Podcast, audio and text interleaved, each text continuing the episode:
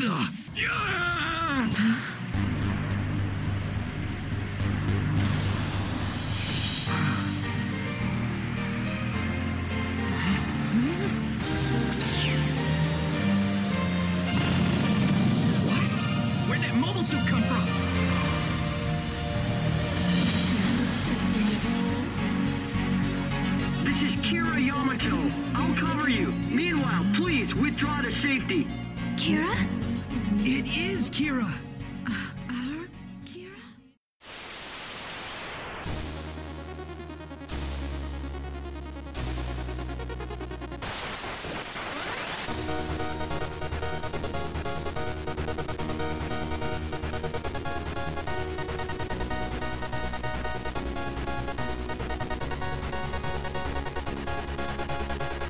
Hello and welcome to It's a Gundam, the internet's best and only episode by episode Gundam Seed podcast. My name is Jeremy. I'm Tyler.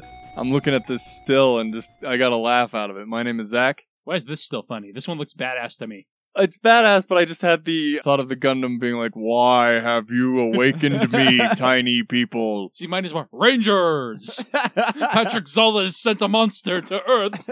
Guys, we made it. The best episode of Gundam Seed. Episode Woohoo. 35 slash 33, The Descending Sword. Even the Crunchyroll comments agree. The top one was, I'm rewatching the series mostly for this episode. The second comment was, No Moo! You're a likable authority figure with unresolved romantic tension with another likable character. Why are you saying cool things before you go out? Did you not read the handbook? Thank you, Crunchyroll commenter, for providing co- material for my podcast. so I've never watched this series before. If you've not listened to our podcast for some reason, my God, this episode. I is- wanted to ask what your thoughts on it were because we've been playing it up. So I was wondering if we overhyped it or anything Um, like that. I'm not sure if I like it for the same reasons you guys do. I don't know. It's really fucking good though. So There- maybe. There are very specific reasons as to why I like this episode so much. It's the last high point of the series, in my opinion. So I disagree. There are a lot of reasons why I like this episode. I kind of want to call our episode Athrun's No Good, Very Bad Day, just for those last two minutes. I know. Athrun does not have a good day in this. Although that might be a better title for next episode. Athrun doesn't have a very good day for the It's next a like, while. week. like, this is like the Athrun is on the high point, you know, kind of high point because he had to kill his best friend, but he also got rewarded for it. And then he's got a month of just absolutely shitty days all the way down. So I have to ask, how do things go for Lacus? You will find out. So Space Empress. There's a reason why we keep calling her Mob Queen Lacus. you know, it had to happen at some point. Presumably her father's funding the project. she makes some offers people can't refuse. On this I will day, the stop day of her wearing it- daughter's wedding. I will stop wearing the color shirt if you let me free. All right, so I think we can probably just get into this one. Me and Zach are always arguing about whether you should start with this episode or go back. But in this case, I honestly think you should go back at least one episode because these two episodes work real well as a duo. yeah, and this, this, one episode does not work as well without the tension the last one builds. This one needs context. Yeah, this one needs a lot of context that I think you would miss without it. Although I've been saying that for this entire series. This series, you need context. Some of it you can pick up on the asteroid episode. But maybe you're like happens me, there. and when you listen to a new podcast, you listen to the most recent episode to decide if the podcast is any good, and then go back to the start. But uh, go back to last episode if that's the case. It was a good episode, I think. I think we all liked it. I think we I'm, all. I'm said- out of our podcast. oh, I don't know. There is a very important bit that we forgot to talk about last episode, though, which is our original game. We've got so caught up in our new game. That I game was that going to ask about that because I noticed it in our Dropbox, and I'm like, oh, we haven't played that game in a while. What game? no, but our first game from even older than that, which is how many Gundams get Oh. used by the people who built them. We are now up to one out of six. Yeah, one out of six so far. If you I include mean- the manga, it's two out of nine. I feel like the strike is even a stretch a little bit because, like, well, it the people who there. built it are not happy with the person who used it. So It fought for the correct faction. Yeah, that is true. there is an argument you can make for zero out of nine at this point, definitely. But yeah, this episode starts with a recap of the last one, which is appropriate because you need that context, and also it was cool stuff. We start with Kira getting to see the freedom again and repeat the mantra that Lacus gave him about will and strength not being enough individually, I suppose. Kira stares longingly at the operating system. He's like, man, I can't wait to reprogram this with one hand while dodging bullets. Not to minimize the impact of this moment, but I couldn't help but think that the entire time. I'm like, how I- long is it going to take for him to hack this thing apart? I don't know why. I've always liked the pre-firing on the thrusters when it's standing still.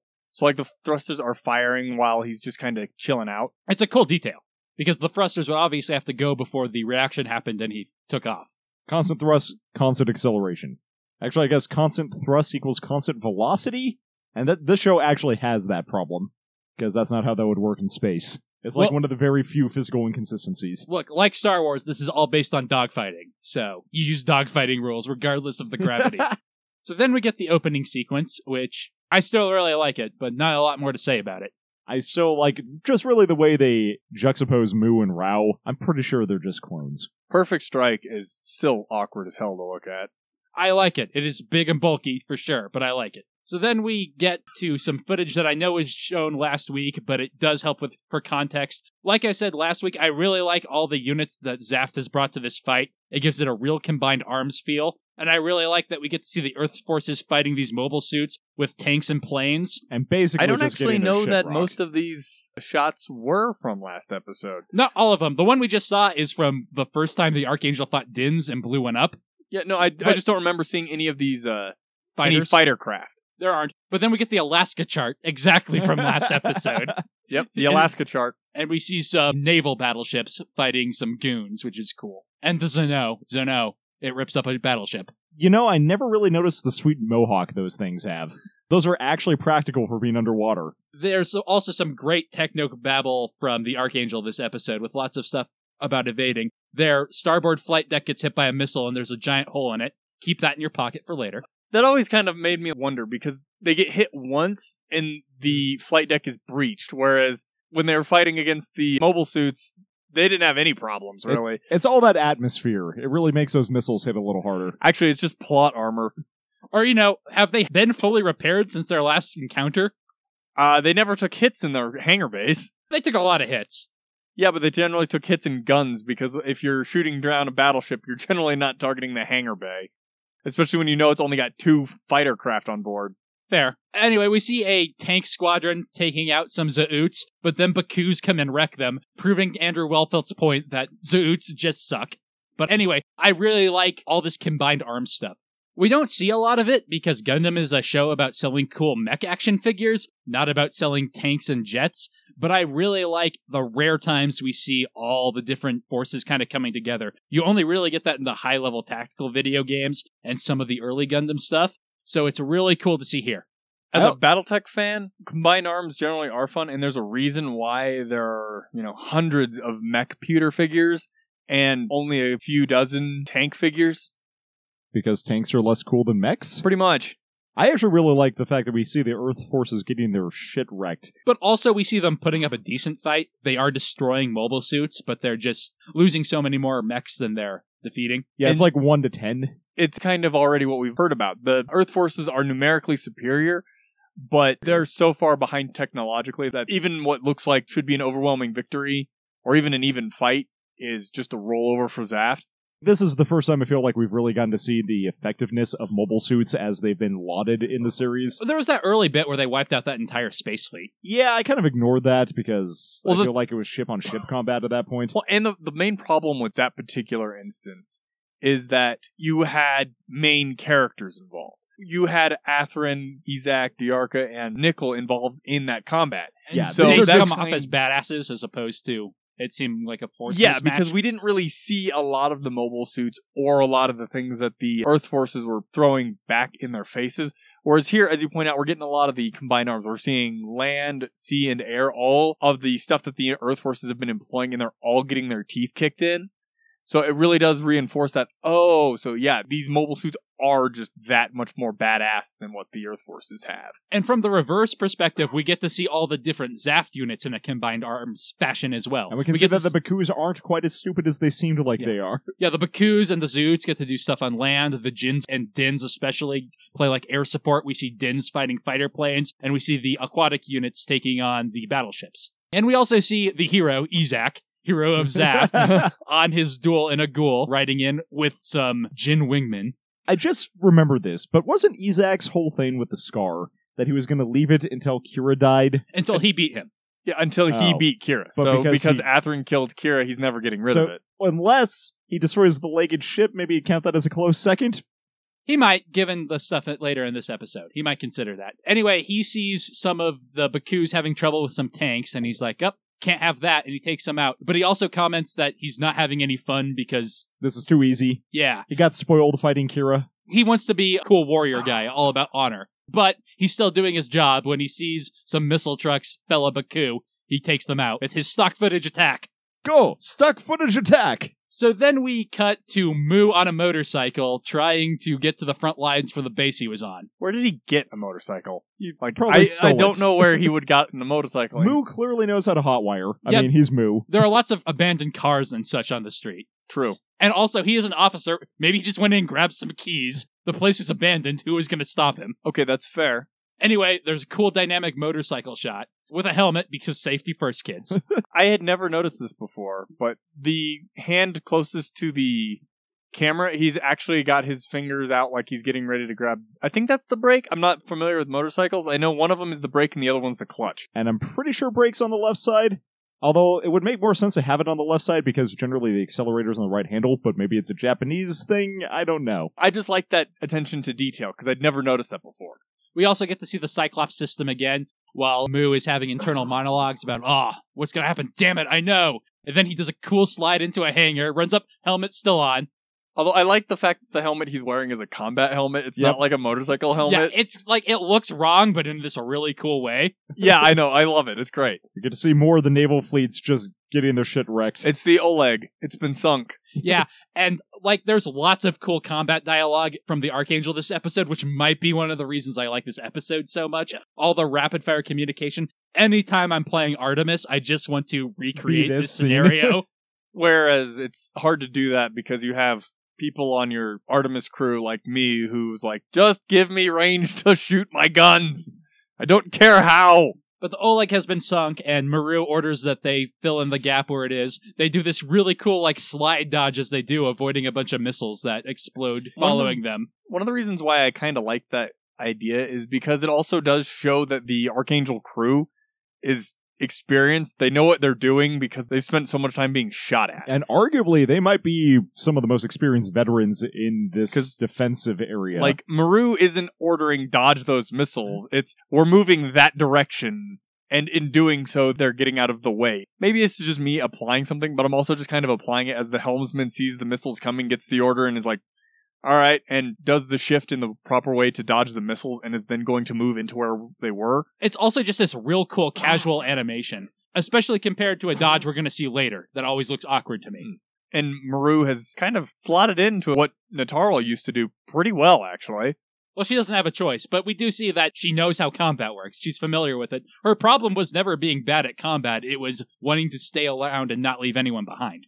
But again, we also get this overwhelming sense of this the numbers Zaft has here. like they just because- took out three units, and now they've got six more incoming. It's like a Hydra. And uh, Helmsman points out that we're not going to be able to hold them off with the formation we're using. So then the people who are down in the CIC, which are Sai, Millie, and two random dudes, start kind of do, doing chatter. And I was talking last week about how I don't feel like they do a very effective job of putting Patrick Zala over as a military strategist. But this works a lot better, where they're just kind of casually being like, damn, headquarters has been completely outmaneuvered. And Sai is like, is everyone down in Panama? And they're like, yeah, that's what it boils down to. Like, Although we just it have turns no out- here. That was the double plan. Millie, Millie's question makes sense because she asks, they'll be returning here, right? But honestly, I think most good commanding officers would be like, yep, they beat us there, and there's no way in hell we're going to be able to put forces there in time. It depends on what's left because you might be able to affect like a pincer movement, but it depends on how quickly you can get there. It also depends on what's still remaining as an anchor to act as the anvil. Yeah. But they don't seem to have enough forces positioned here in Alaska to function as a good enough anvil. But also from these guys' perspective, this is main base. They're probably thinking it's perfect. It's like they can't lose it, right? Yeah, that's probably true. Like even Patrick Zala, his plan was to attack here to cut the head off at the snake. Like he thinks that by taking Alaska, he has won the war. And then right after they finish their minor conversation about this, someone ends the conversation with incoming missiles. And then you see the sky darkens with the missiles being fired at them. We then cut to Rau, who's hanging out on a cliff with his mobile suit, watching with some binoculars, and he's like, ah, so the Earth forces are sacrificing the Eurasian troops in the legged ships. How amusing. Blah. So how did I'm he know about the reasons. Cyclops system in the first place? So we have Presumably, it was when he met with somebody on the base. If you remember a couple of episodes ago, Yeah, there's this scene where he like walks down alone, and he even has this line like where he's talking to Patrick Zala, but it's narrating over him going down, where he's like, "You never know where information can leak from." Yeah, and I remember that scene. I just And also, when he entered Okay. the base, he was like, "Ah, Azrael's information is accurate," and we haven't seen Azrael yet, but he knows what's going on, and he and Moo are sort of our windows into what's really That going on here. might have actually been his reason for getting inside there is to make sure that's actually going to happen. Because given the scope of what this thing does, that's a good thing to confirm.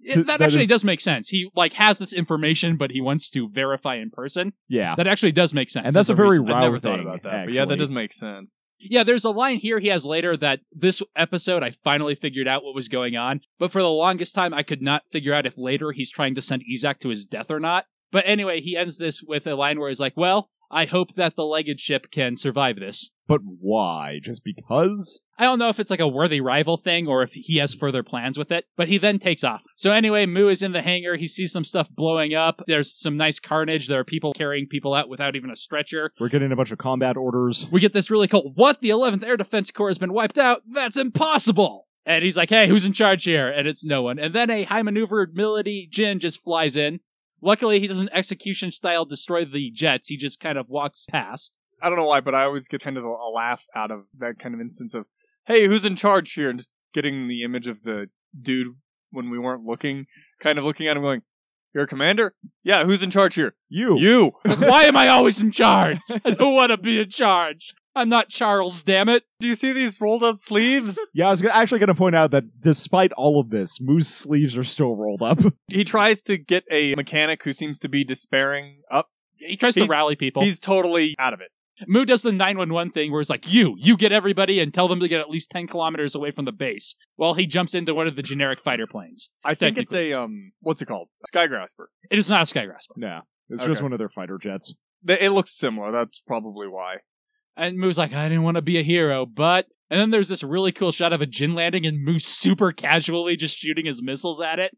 There's this real cool doesn't even- explosion and it falls back into yeah, the it doesn't even outside. destroy it. It do- well, it doesn't even show Moo. It just Jin lands, and then missiles nail it, knocking it out of the hangar, and then Moo's just like, all right, takes off. There's a lot of good casual badass moments in this episode. One of the things that I like about that particular shot is that when Moo takes off, there's no one-liners or anything like that. It's just, this is my job. I've done this before. I will do it again, probably. He does- I don't have any other options. He does have the line of, I didn't want to be a hero, but Well, that's a different thing. That's kind of a complaint. Whereas when he blows up a gin, he's not like, see you next fall or some stupid shit like that. But that's because he's not Arnold Schwarzenegger, Zach. But boy, that would be great. We then cut to some submarines, and we see some Earth Alliance bigwigs with fancy uniforms with the sleeves down perfectly. Uh, and they're like, oh, I think they'll be in the base now. I would like to lure about 80% of them in, I think. That would be cool. At this point, I thought these people were all in the base still.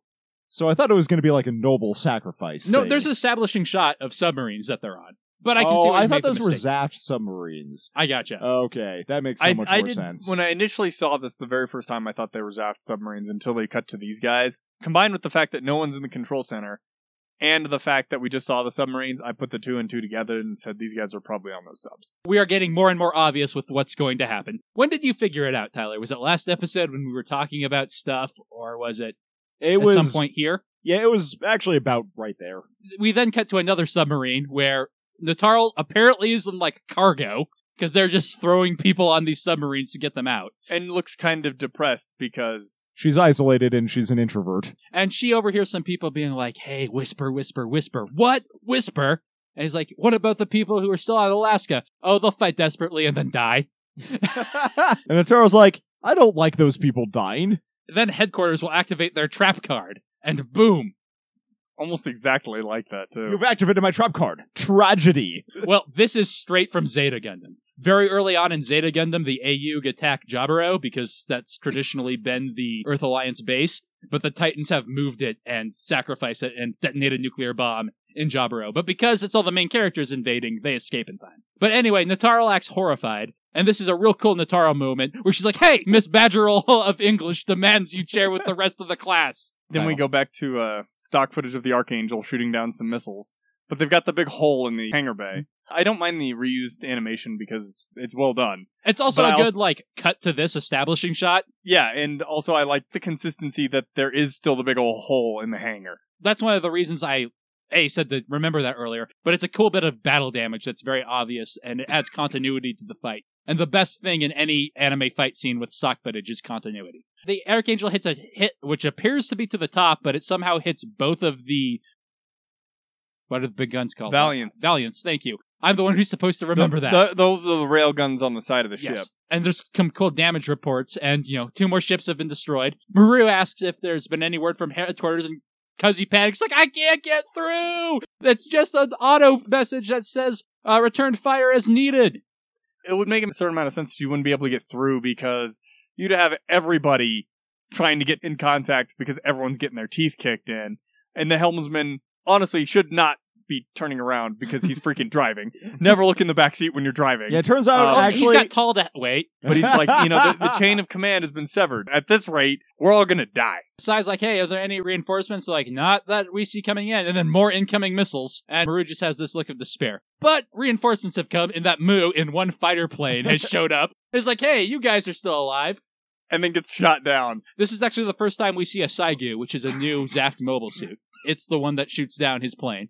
It looks very similar to the Jin, but it is not one. Mu very confidently is like, Archangel, come in, come in. Answer me, please. Damn it. Screw I'm I'm just landing fly- anyway. and they just flies into the damn hole. Uh, so we haven't talked about the dub in a while. I really want to praise it. Murrue has the best line, which is, everybody get clear. Some nut in an aircraft is trying to make a landing, which is delivered amazingly in the dub. It's pretty good in the Japanese version too, but it's just a great delivery. And Moo's response, Uh, get out of the way. Good so luck, all you other people.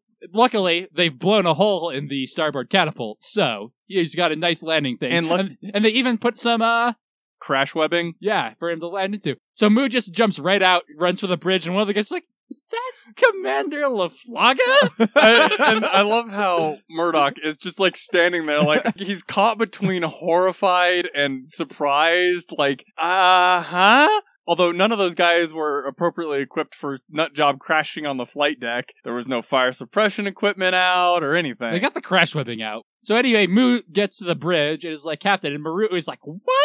She gets this shock, like, what about your new assignment? Like, she Or- doesn't even know it, where to go with this. And Moo's like, it's not important. I'm a plot device right now. we gotta go. I do love that Moo response to learning all this is I've got to get back to the crew I was on and warn them that they're being sacrificed. And I think this is like one of the first instances we see of angry face Moo. We've Like, seen a bit of it, especially in that sham trial. We saw quite a bit of it. That's not in combat angry face Moo. That's like I'm angry at bureaucracy and angry at authority figures Moo. This is I'm angry because combat Moo. I love his description. This is one screwy plan. We then cut to the interior of the base and see there are a few tanks in there, but they're getting destroyed, and more and more Zaft forces are breaching. And Moog raises his hand in this great pose and is like, okay, listen up. And then he spells out what we've slowly been realizing, which is there's a giant bomb, a Cyclops system under the base that they're going to use to self-destruct after the Zaft forces get in. Although, as we'll see, bomb is maybe not the right descriptor Well, of what this thing does. The Cyclops system is not technically a bomb, but it's basically the same thing. It's a microwave more- weapon.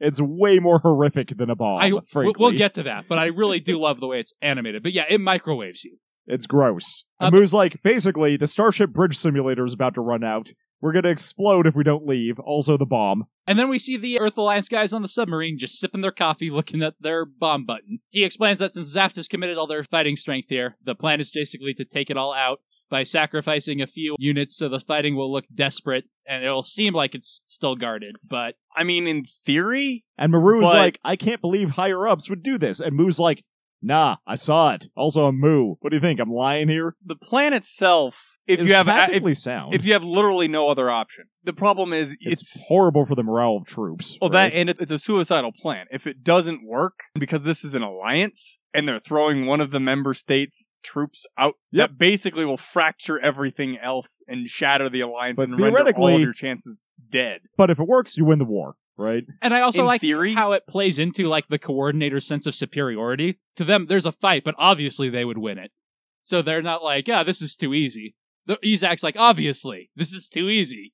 There is no Strike Gundam here. Ideally, what you would use is stuff like the ah hells, I can't even think of what they're called now.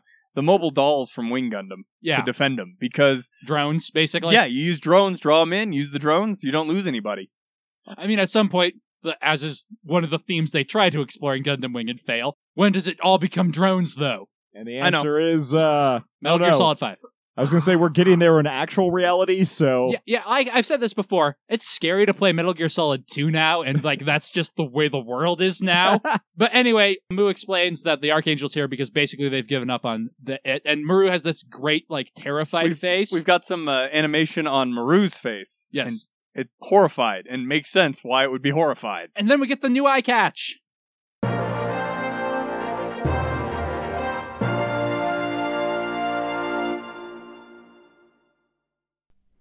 Oh boy, guys, is this one a doozy of an episode?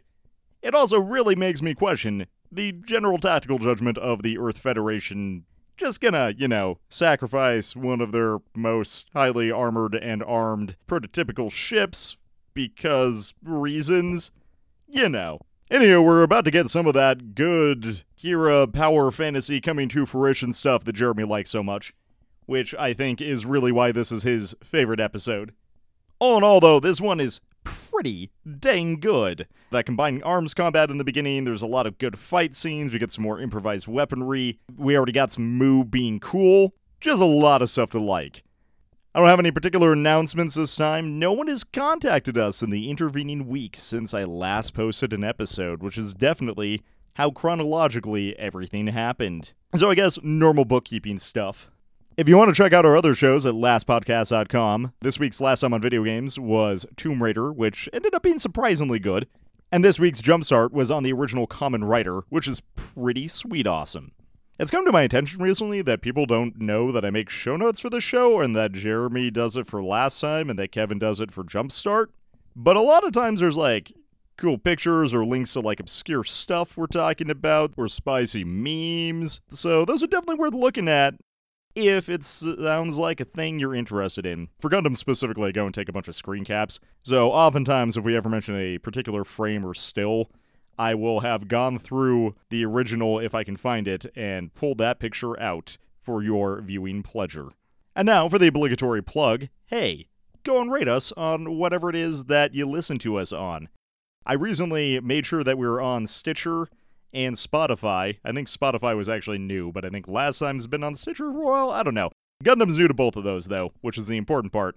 So if that is how you like to listen to stuff, now you can. But let us know what you think. It really helps. Just like our morale more than anything. I don't think this show's ever going to be popular enough to like survive on ratings or anything. But we like getting feedback from you guys. Anywho, I'm going to let you get right back to it with some very dramatic and extremely well aimed shots.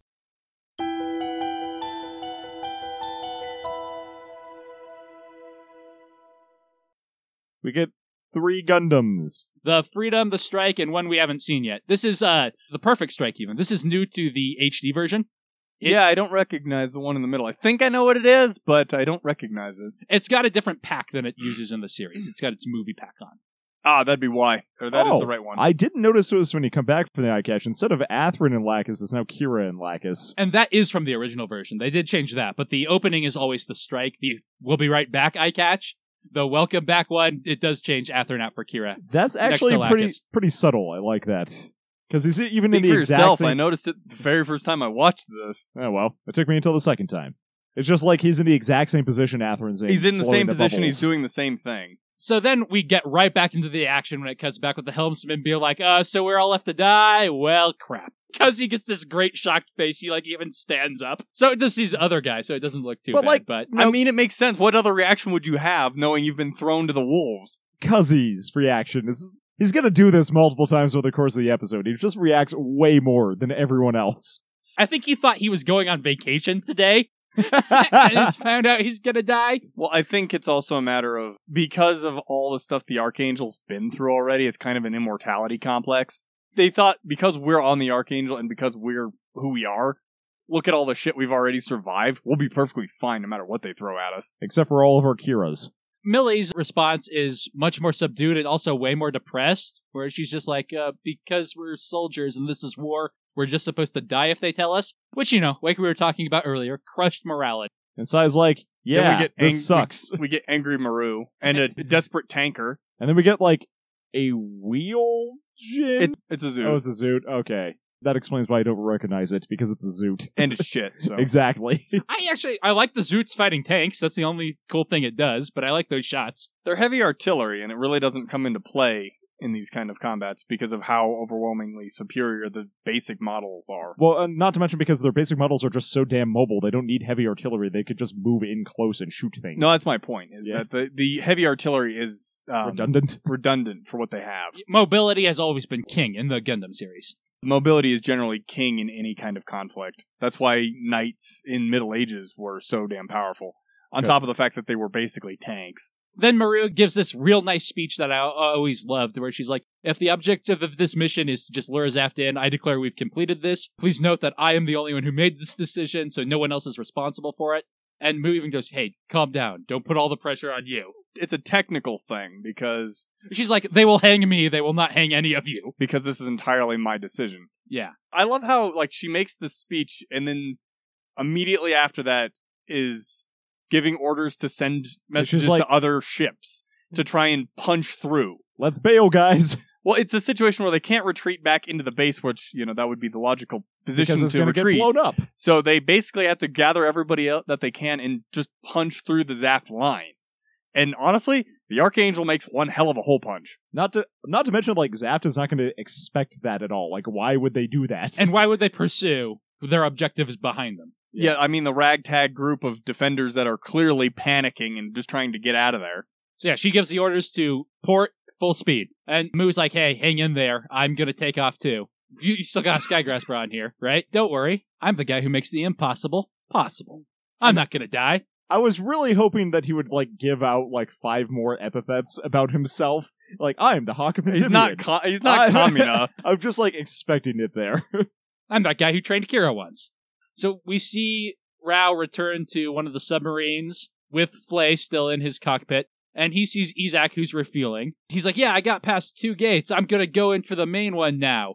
And Rau gives this very thoughtful look, and he's like, You know what? Actually, the Legged ship's giving us trouble. You should go fight it. this is ambiguous because I kind of wrote this off earlier, but knowing what Rau knows now and in hindsight, I've always what is tried he doing here? I, think he's trying to save Izak's life. This always confused me because he specifically says, I hope the legged ship survives. So I always kind of thought maybe he's sending Izak to die against it. But Izak said, I'm going into the main base. And Rau was like, no. Don't should- do that. yeah. yeah, I, I think it's Rau trying to save his life because number one, he knows that Izak wants to get into the base, you know, be first one there because that's kind of Izak's personality. But because of the personal antagonism Izak has for the Archangel, As a And convenient its other crew? target. it's a convenient other target that Rau knows Izak will jump on. And Rau is placing his bets on the ship surviving. So Yeah, because the crew is basically an elite crew at this point. And I think he wants Izak to survive, but he doesn't need him to. So if the legged ship blows him up, whatever.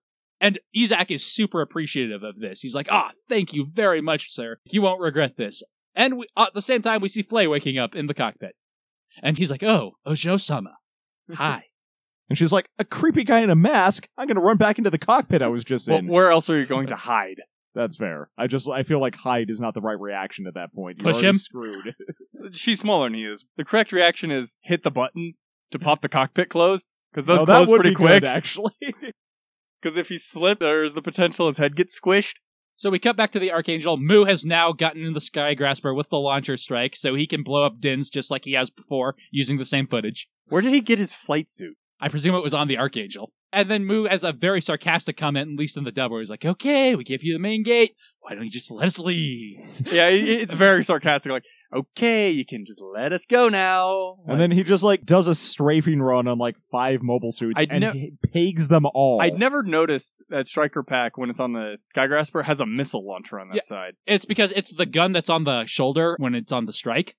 And so it's just on the side of the Skygrasper. And this is a touched up scene for the HD version. It's in the original, but it's just this beautiful thing where he turns to the side and just lets that giant Gatling gun and grenade launcher rip on them. And he takes a bunch out. It's a shot that's in the original, but they really touched it up and it looks amazing. It's not so much that he pegs all of them; it's He that he let loose with enough bullets that he hit everything. Well, not only did he hit everything, he just destroyed like 10 mobile suits. He single handedly just outperformed Uh, like the entire. I don't know that all of those were destroyed. It looked like only a couple of them were actually destroyed. I don't care. Although he giving them all to probably damaged a lot of them. It's a difference between com- uh, combat ineffective and a confirmed kill. So it, there's not a whole lot of difference in the immediate. So the question is: Is it just because it's Mu, or is it because Mu is actually supposed to be better than all the other pilots? It's Mu with anti-mobile suit weapons. Those are weapons designed for the strike. That's Yeah, fair. it- it's Mu, who is already an elite pilot with better equipment. Anyway, some missiles fire at the Archangel, and we get this very awkward CGI dodge. That's probably the worst shot in the episode. And the poor ship that was following it gets pegged by all the missiles and destroyed. There's a shot before this where we see the Archangel coming up on the blockade, and it's the Archangel and like two more ships with it, and that's one of them that just got shot down or sunk. Good continuity. And as always, the duel is approaching from behind. When we go into the shot, we get a very, very high def picture of the Archangel's bridge. And The it thing looks is, pretty abs- beat up. I love that shot because it looks, like you said, pretty beat up, and the, just the level of detail that goes into that. It's a really good shot. frame. So I really like that. And I really like the pacing on this. Mu just destroyed a bunch, a ship just got destroyed, and now the duel's showing up. And Izak is determined to finally take this thing out. He uses the sock footage tack. And, then Mu comes by and like tries to dissuade him, and Izak's like, "I'm not Dearka." it's a weird line given how much he likes the Archie. You would think he'd say, I'm not the Blitz, but I do like how determined he is. And he's like, I'm super awesome. He scores a hit on the, uh, like, launcher gun of the cannon gets nailed. Of the Skygrasper, and Mu has to eject the entire pack as it explodes behind him. How expensive are those things? Do they have multiples of Presumably, those? they have a couple of spares of all the packs on board because the strike has discharged a couple of them and they've been damaged. I don't know that any of them have been destroyed like that before, though. With the exception of the Aile Strike, I was trying to think of any of the instances that we'd seen that they might have been destroyed. And I think you're right, is basically what I'm trying to say. Murrue is trying to give orders to go a different direction, and there's mobile suits over there, and the Archangel's getting closed into a trap, and then we go to a shot of Kira Ex Machina, we, yeah, we get Kira, like, literally Ex Machina. We get him descending into the atmosphere like we know Gundams can because we've seen it with the strike before. We get some cool reentry effects. He deploys his wings, presumably to like help him break or something. It's actually a really cool shot. Uh, two more ships have been sh- sunk. one's been sunk, the other one's just immobilized. I like the fact that it's not all of them are sunk. We actually get a scene of the Archangel maintaining internal damage. We lose a lot of the engineering crew over the course of this show. Well, I mean, it makes sense because who's on damage control? I mean, that's fair. So the Archangel is basically about to go down. We get Kuzzey's like Kuzzey panicking. ducking for cover and be like, "Oh, we're gonna die," and the other Yeah, guy's like, "Calm down, Yeah. you idiot." Yeah, God it's- what is it? damn it, Kuzzey. I do like your interpretation that he just thought he was going to be on vacation and this is just ruining his day. It's because he's very bad, no good day. Every day is because he's very bad, no good day. Murrue tries to fire the wombats, and he's like, uh, "We gotta get out of here. We are going down." We see the, The missile wombat tube gets, gets uh, destroyed. Mu is panicking over the Archangel, but he's stuck in a dogfight with Izak in the duel. The Archangel is listing badly. We get this great proportion decreasing. We can no longer maintain lift. Techno babble, and we see the helmsman just trying to fight against it. He says balance, but I think in the dub they actually do change that to lift. Although that would explain the listing if it was balance. Well, they were also dipping, so like they were going towards the waves. We get a bunch of shots of mobile suits making attacks on it and getting destroyed. These are also touched up in the HD version. We, there's some of this in the original, but they add a lot of squad numbers and little decals onto the mobile suits in the HD version, which are real nice touches. This is one of those episodes that they were clearly saving animation budget for in both versions. So the HD version looks incredible. And then we get this Jin finally break through the Archangel's hail of gunfire and level its gun right at the bridge. Yeah, It point goes a blank shot. range. Although, so it looks really weird in proportion because it like zooms out and shows it standing on the ghoul right in front of the bridge, and it looks way squatter than they normally do. I'm not sure why. The gin has always looked a bit squat to me, but I do think that like I have to do that a little to make the proportions work with the ghoul. We've definitely seen the strike on the front like that, so there should be enough space. Then we get a Millie looks like she's turning away and getting ready to run. Well, like what else would your reaction be? yeah, like everyone just had a gun pointed at him. Here's how everyone reacts. Yeah, we get a full like slow motion reaction from the bridge cruel. Sai like closes his eye and winces and then opens them. Kuzzey, because like, he actually damn does run away. I fucking hate Kuzzey. This kid, he's the worst. He's going for it, and Murrue has this moment of shock and then this really determined look. Like, bring it on. Then we see the gun flashing and a beam destroys it from above. And, And then we go back to normal speed. And the pilot's like, what? And then the freedom shows up and it decapitates that Jin. It just like flashes by and no one really sees it go past. And then I think one of my favorite shots of the entire series is just the freedom rising up in front of the bridge. And we get that like cool mark that's on the back. We don't really see that very often. Because, I mean, the, the crew doesn't actually know what this thing is that just showed up out of nowhere. And it's like sitting there firing its back burners at them. And we talked about the Freedom's wings last week and the reason why I like them from a technical standpoint, but also the Wing Zero custom, if you're familiar with it, has these literal angel wings that are just a little over the top for me. This is I a little re- more subtle. I like the base wing zero because I don't like those angel wings. The- they're too they're they're too organic. The for that. Freedom has these metallic wings that still look really mechanical, but they still have that angelic effect, especially when it splays them out. And I really like this as a compromise. I think the only reason we don't see more mobile suits with wings like this is they would look too much like the Freedom. And we also get to see it venting from the front, which is cool. I like the establishing shots of the freedom. Like we get the vents, we get a reaction from the pilot, then we get what looks like the freedom's hip where the sabers are, the gun, and it's all like vivid color. And as this is starting, uh, Meteor, which is the insert song for Gundam Seed, starts playing. In the HD version, this is the first time we've heard it. It played earlier in the original, and I think they took it out to save it from this moment because it's really good. It gave me my love of insert songs. the recent Dragon Ball Super special had one, and it was rad. But I don't think I would have thought that if not for this. And the Freedom gets to look all chrome and shiny. I and like- even Panic Kuzzey like takes a moment to stare at it. I like awe. the guy who sits back to back with Kuzzey- Kuzzey. He's like flushed a little bit, like he's like I, I don't know. It's well, it's, it's the it's a relief. It's, effect, oh shit, I'm yeah. not dead. Man, the shots of the freedom, like, because we haven't seen it in its entirety yet in this episode. It's everybody, because we get that, and then we get Mu and Izak are Yeah. like, what the hell is that thing? This is kind of a small point. I really like the effect they apply to its thrusters, like the weird sparkles it has. I like it because it, Presumably, that's radiation. it creates like a corona around it, which really helps the angel, the angelic effect of the mobile suit. Yeah, and then we get a shot of it just splaying its wings, and we see that corona, and that is the shot that should be in every Freedom Gundam trading card. It's, oh my god, it's fantastic. And it's in front of the Archangel. And then Kira comes over to the radar. He's like, hey, I'm Kira Yamato. I'm here to help. Please get the fuck out. Leave.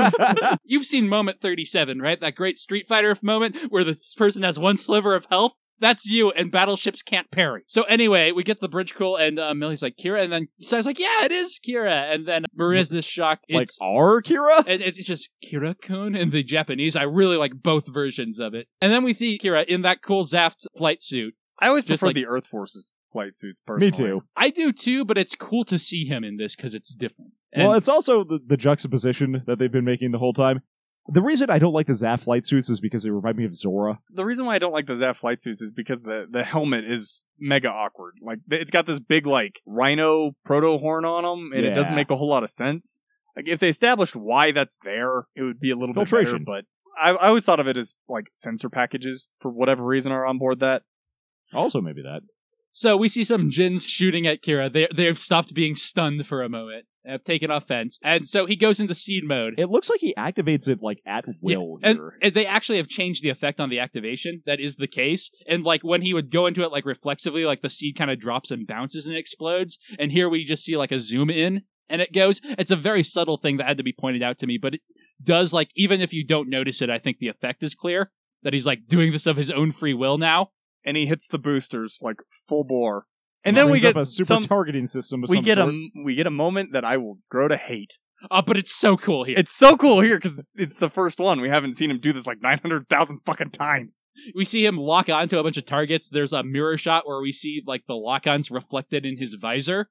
Uh, and then the Freedom brings the Suns Out, Guns Out, and brings all its guns to bear on a whole bunch of gins. Bring the pain, bitches. So is that, is that five shots he's It's- firing? Yeah, he's got two over the shoulder cannons that are hitting the wings, his main beam rifle, and two rail guns on the hips that I really, really like how subtle they are and the way they come out. yeah, they're uh, basically like the launcher strike's main gun are the back cannons.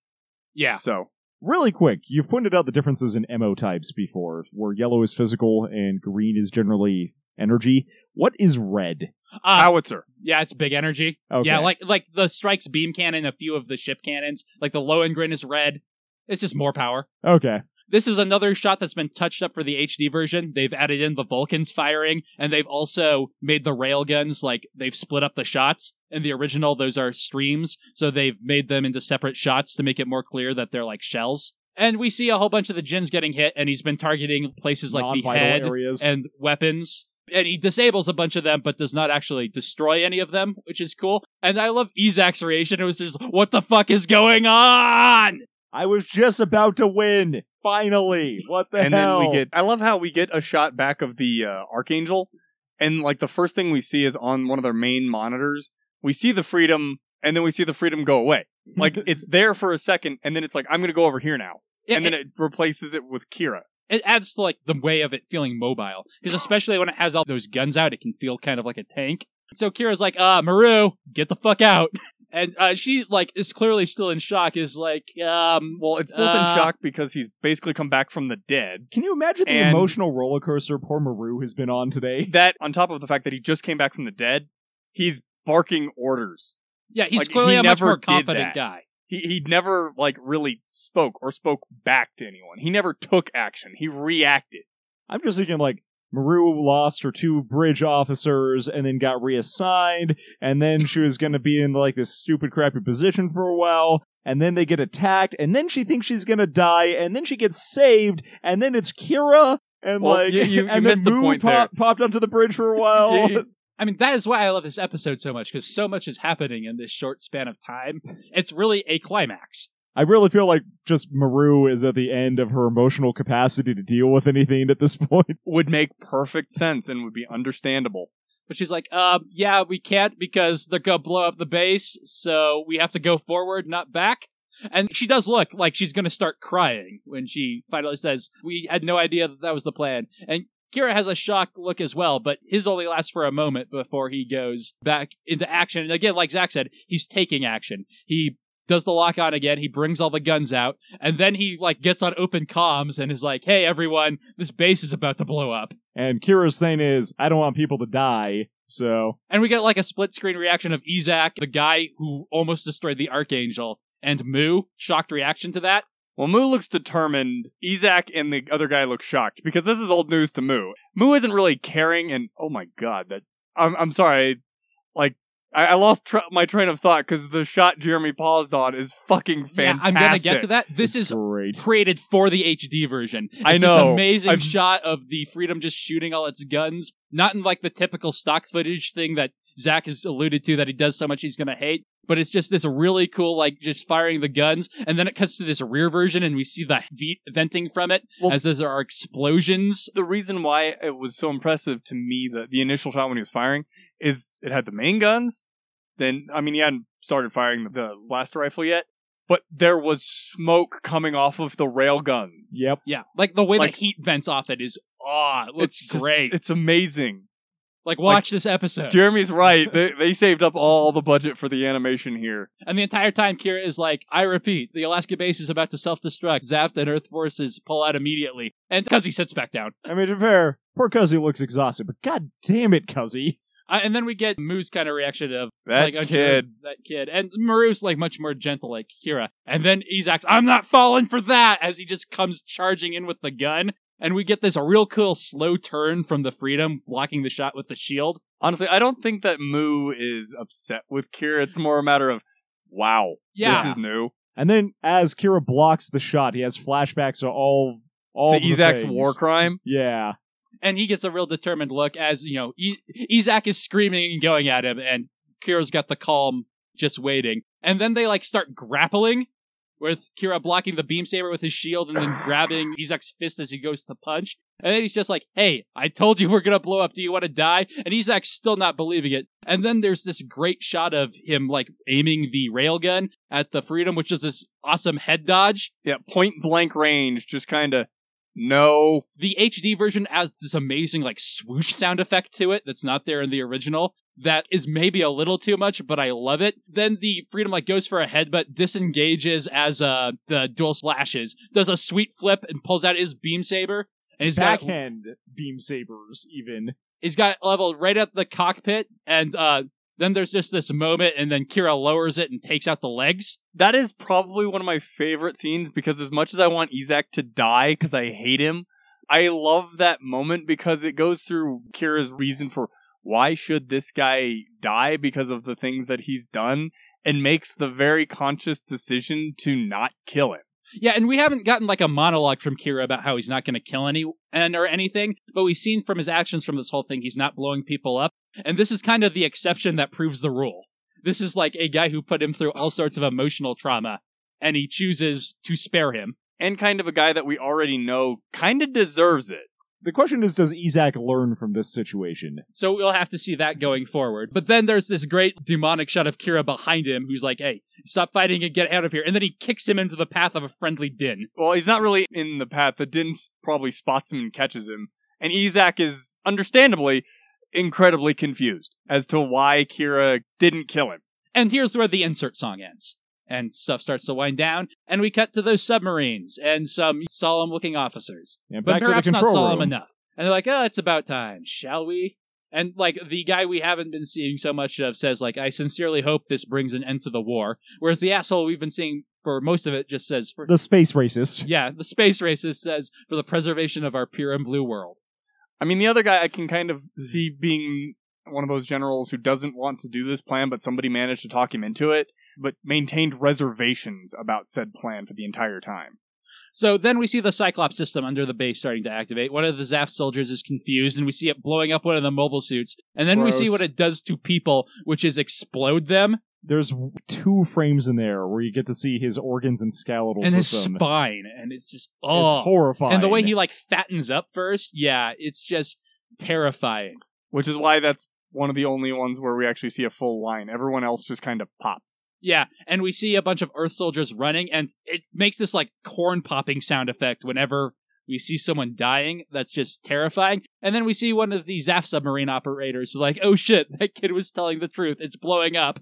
And Sai's like, "Uh, it's blowing up," and Murrue's like, "Extra maximum propulsion." We have to outrun this. Uh, to be fair, this does seem like something that could be outrun, even if it would be incredibly difficult. We see a whole bunch of like downed bodies that might even be dead just exploding. We see the Earth Alliance battleships. We see a whole bunch of Zaft mobile suits trying to make it out. The Jin that was going to attack the Archangel's ghoul fails, and Kira grabs onto him. the decapitated pun- one. Yeah, and hits the burners to get him out of the way as well. Good job saving that Like- one guy, Kira. Well, I mean, he is There's doing not what much he else can. he can do. like I yeah. said to Lacus, he's going to do what he can. He's at least doing that. And so we start seeing the actual base fall apart as a result of this. One of my favorite shots is when it's like expanding across the screen. And there are all those dead bodies that just pop. One of the things that I really just- w- kind of wish was in there in the shot where the Archangel is flying away from the area with the Skygrasper next to it. I kind of wish there were some Zaft craft in that shot. Just, Just to show that everyone's running the fuck well, away. just because it- to show everyone is running away and because of how many people were after the Archangel at the time. Kira Although destroyed Kira did a them. lot of work in in uh, knocking a lot of those guys out of there, and we get a very horrified Zaft bridge crew Rau's like, ah, those naturals got us this time. grin. and then he has an evil smirk. So then we get to see a whole bunch of fires and destroyed mechs. Big mushroom cloud, because you gotta have a mushroom cloud. and an Aurora. The Freedom is sort of powered down on this rock. Mu's landed next to it, his hair blowing dramatically in the wind as he like kind of tosses his helmet in despair. The bridge crew just looks exhausted. I actually really like that shot of Mu just tossing his helmet because He just looks like, so fed up with it- this. Well, it's one of those situations where it's like, what am I doing here? He's a soldier. His job has been to protect his planet and his country, which we never actually find out which of the nations Mu is from.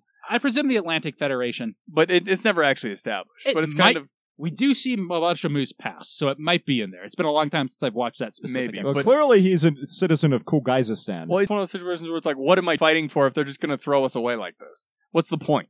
So then we see Kira tending to the gin pilot who's like, hey, try to stay awake. Are you all right?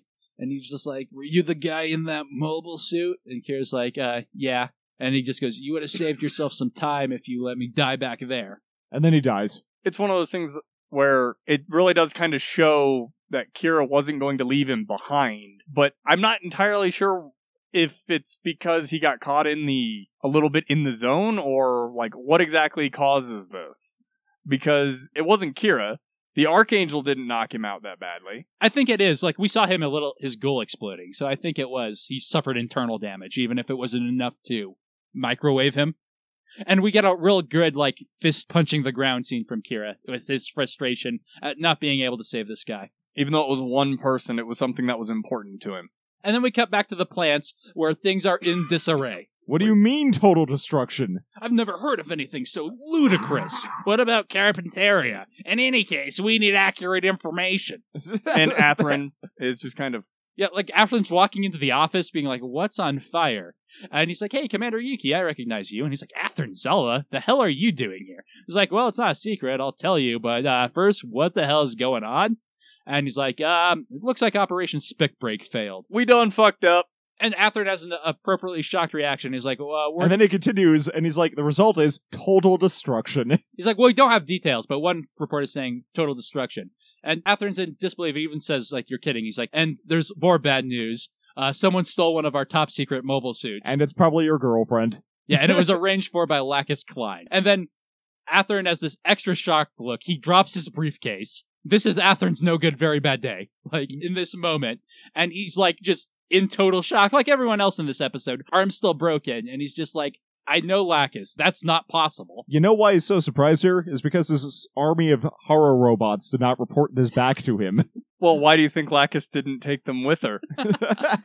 This episode is so good. There was a shot from what I presume is the next episode that I always thought was at the end of this one, but Yeah, it's kind of the end of Kira's arc. Like he's gone now from being a shitty, useless emo teenager to being this confident guy who gives orders. It's not that there's not more development for Kira, but he's where he needs to be. Because now he has a sweet girlfriend who supports him, which is really all anyone needs. so, where when do Athrun and Cagalli get together? Eh, you know.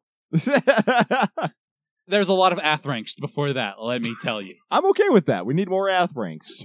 But we get really good bits from Mu with him getting fed up. We get Murrue doing full battlefield commander. Just some beautiful animation. Real good stuff from Izak too. Most of that's on Kira's side, choosing not to kill him. But it's an intense episode, and it makes the entire series worth it. There isn't really a better episode. There are some other episodes where I'm going to say maybe that one's my favorite, but they're not. This one is.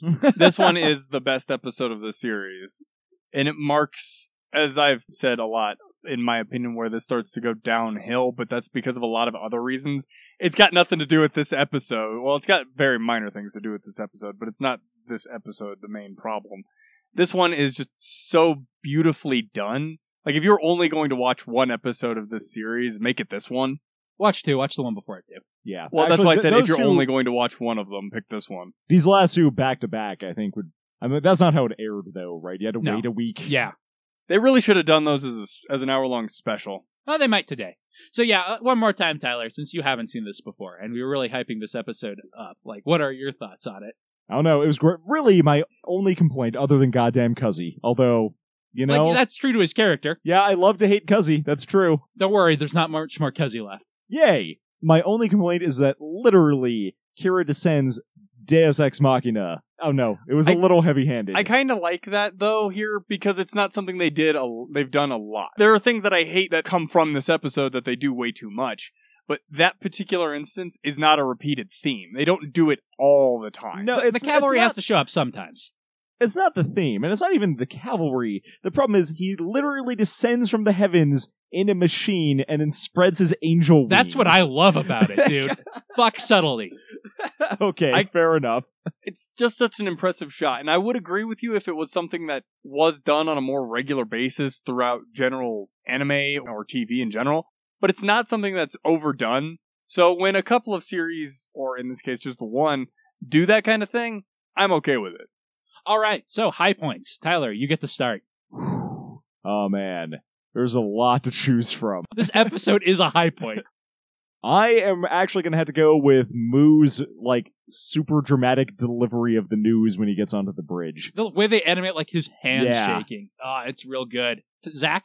Kira's refusal to kill Ezak. Yeah, that's real good. Like I I wanted to say like just in general to say the whole episode and call it a day, but if I have to pick one moment from the entire series, it's that one. Just because there's so much bound up in that one action and then he doesn't tell you. He just does it. He doesn't say at any point I'm not going to kill him because these reasons. It's just he's done all these Well, bad like, things it's and- obviously like this is where his hand is going to go naturally, and it's like he made the conscious effort to not. Yeah, Right? because it's one of those things where it's like this guy did these things, he deserves it, and then he makes the decision, I'm not going to kill him. I, mine's going to be Kira descending down, decapitating a Jin, and then spreading his angel wings in front of the Archangel. I was thinking about it, but I decided at the end of the day, I think the uh It's a cool damn shot. No, the Yzak so- thing is what I was going to go with too, but Ah. you took it. yeah. Tyler, I know it's hard, but do you have a low point? Um, actually, the scene with Flay and Rau, I think, i- is my low point. I've said before that's a subplot they added in. Not, I don't know how last minute it was, but it was not in the original like plot outline, and I think it oftentimes feels that way. Do you have any other thoughts on it, I mean, I hope they do something with it eventually, but Zach? Blue and pure world. uh, see, for me, it's very easy. Why is there no comedy shot of Dearka in the brig while the Archangel is doing barrel rolls? I and never getting thought shot by about that. missiles, And I'm going, would- what the hell is going on? Please Or let me just- out. Or just him sneezing when Yzak yells, I'm not the Buster!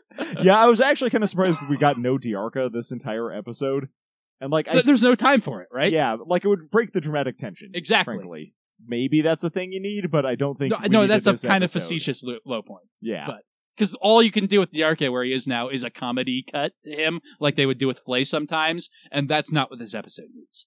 But man, Dearka, he's cool. Hopefully we'll get more of him later. at least I'm not the Buster. Well, clearly Dearka and Millie get together. Yeah, but Clearly, clearly they do that, but you know, Dearka just kind of stays in the brig for the rest of the series. So yeah, yeah, it- it's just conjugal visits. So Jeremy, we score any points this episode? I don't remember. no, no, no points this game. There might be some points next episode. I don't think so. I know there are some the episode after that. But you know what we do get next episode? I said he's coming back next week. He returns. Wait, who? What? All right, so we'll see you then. What? for episode 36 slash 34 if you're watching on Crunchyroll. In the name of justice. Bye.